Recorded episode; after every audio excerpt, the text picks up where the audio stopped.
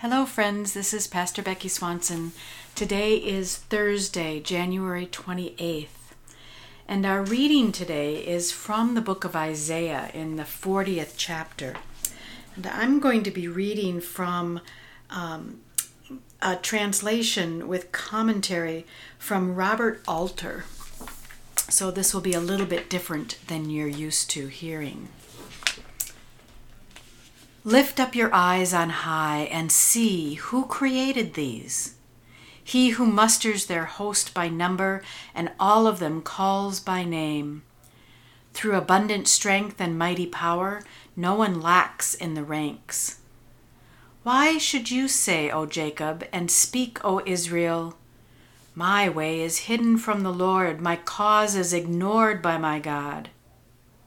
Do you not know? Have you not heard? An eternal God is the Lord, creator of the ends of the earth. He does not tire, it is not weary. His discernment cannot be fathomed. He gives vigor to the weary and great power to those sapped of strength. Lads may grow weary and tire, and young men may badly stumble. But who wait for the Lord shall renew vigor shall grow new pinions like the eagles, shall run and shall not tire, walk on and be not be weary. The word of the Lord. So, Mr. Alter is talking um, about this as and reminds us that this is uh, something that Isaiah wrote as the people of Israel were about to return from Babylon and this image, this poetic imaging of a God who does not um, stop at must, mustering the hosts of heaven, um, but goes on and not only commands them, but also can name them. This poetic image of growing new pinions or new wings, um, mounting up on new wings of eagles is um, that poetic hyperbole. Of course, eagles don't grow new wings after a tragic situation, after a defeat or an injury. But Isaiah is speaking to a people who is going to be restored.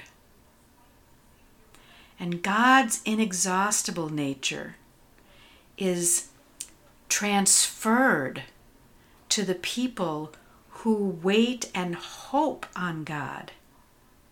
This idea of renewing our strength to be as inexhaustible as God's is something that speaks to me, at least, uh, during these continued days of pandemic it is so wearying to be continuing this as we approach a, a year.